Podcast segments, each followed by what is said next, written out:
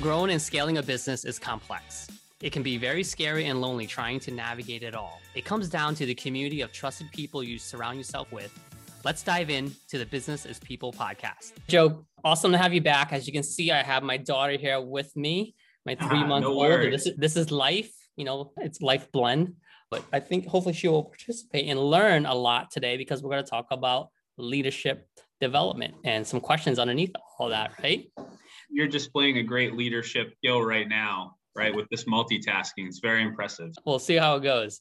All right. So the first one here is something you and I chatted about before. Do you know your leadership style and why is it important? And as a leader myself, you know, it's something I constantly am, am trying to understand and it evolves over time. So when someone, a CEO or another leader is thinking about that, walk us through like how do you go about finding that style for a leader? Yeah, it's a, a really uh, a timely topic because you know coming out of 2020, as you know, so many organizations have had to pivot their strategy, and that's really tested a lot of leaders' ability to execute on that strategy. And people have found out a lot about what we would consider you know natural leadership style and what role that plays in organizational success and so when we look at leadership style there's really three key components to it. The first component is leadership DNA, meaning not necessarily what people are capable of or not, but rather what feels comfortable and what doesn't, right? So, some concrete examples of that might be hey, certain leaders are more comfortable with tough conversations, right? Other leaders are more comfortable with analytics and data. Other leaders are more comfortable with supporting the team, right? And then those same areas could really challenge other leaders in terms of comfort level. So the first thing to really understand is kind of behaviorally what feels comfortable and what doesn't. The second component of leadership style and really rounding that out is leadership skills, right?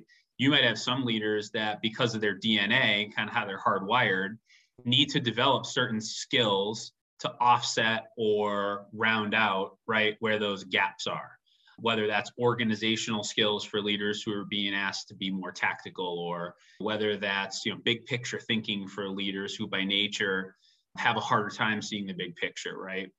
And then the third component of this is really around what we call self-awareness and emotional intelligence. We find that leaders who have all three of those components clicking are typically putting themselves in a position to be successful Whereas any of those components being off or a little bit of a gap or creating a little bit of a gap creates some risk for the organization and, and for that leader.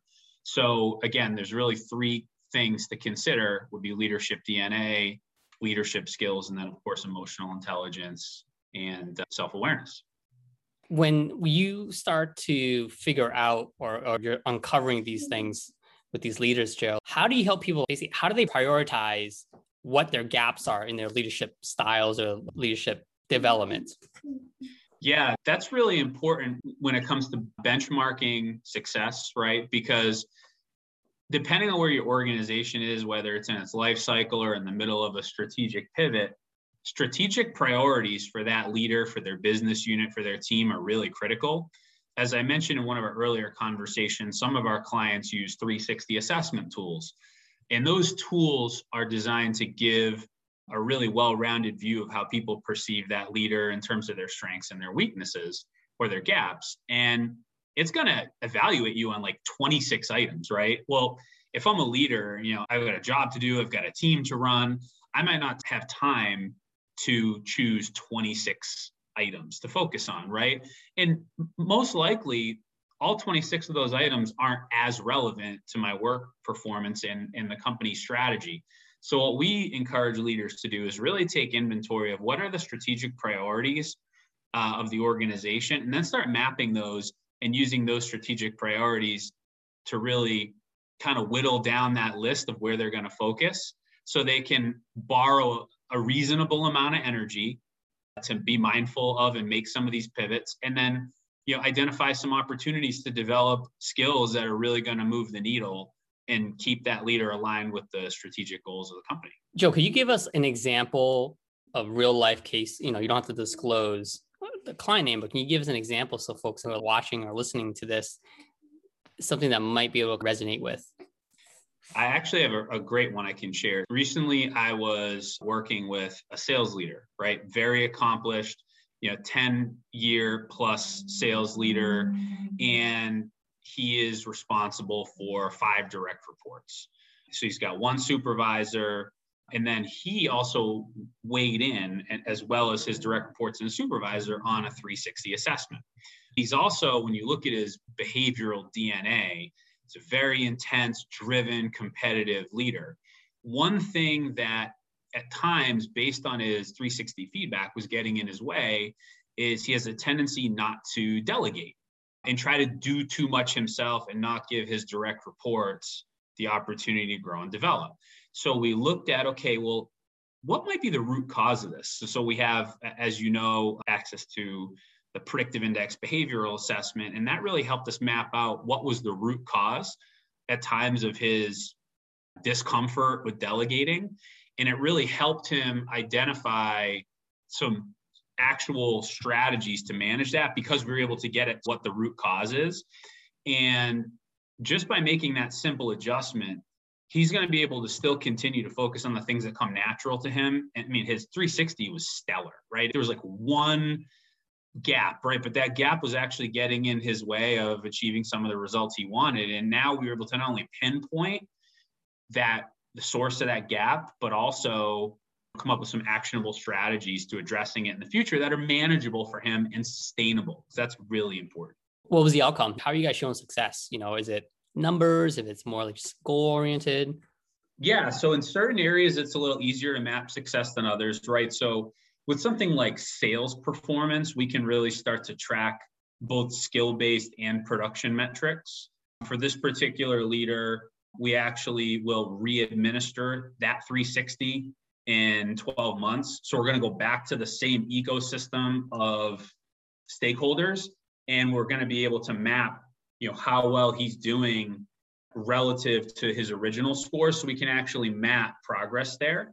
Leadership development's a little tougher and there's a little bit of a longer runway. You know, in certain areas like hiring, or sales performance, we can map those things a little bit more quickly in terms of improvement. This is great because we, we have the same philosophy when just even comes to clients, talking about the 360 assessment, like client success, right? So you have your team member leadership success, but then your client success. And it's so critical to go and just ask the questions. How are we doing? What can we do better internally? And, and, and uncovering that because what you're doing is you're, you're really improving your people. I think everything's about people at the end of the day. And same thing with your clients. You're improving the relationships and the trust you have with your clients because you're showing that you care and, and you're making improvements. And that leads me to one thing too, Kham, that we've been talking a lot about at Cornerstone is the power of data.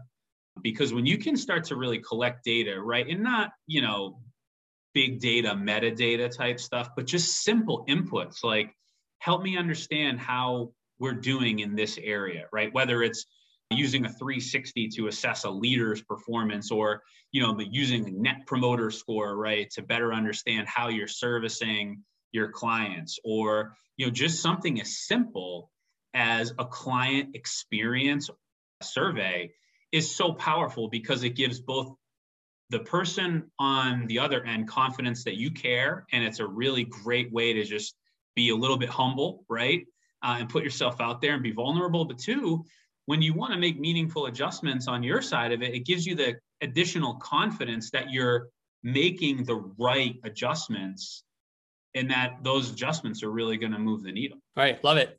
So this is great. Great insight for today. And I look forward to our, our next chat, Joe. All right. Go back to your most important client right there. All right. Yeah. Yeah. the, the, the, future CEO. She's you know, learning leadership through osmosis. She's getting great mentorship, man. It's a pleasure. Thank you. All right. Bye bye. Cheers. If you have any questions and topics you'd like us to cover, please email me at podcast at inthinkagency.com or message me on LinkedIn.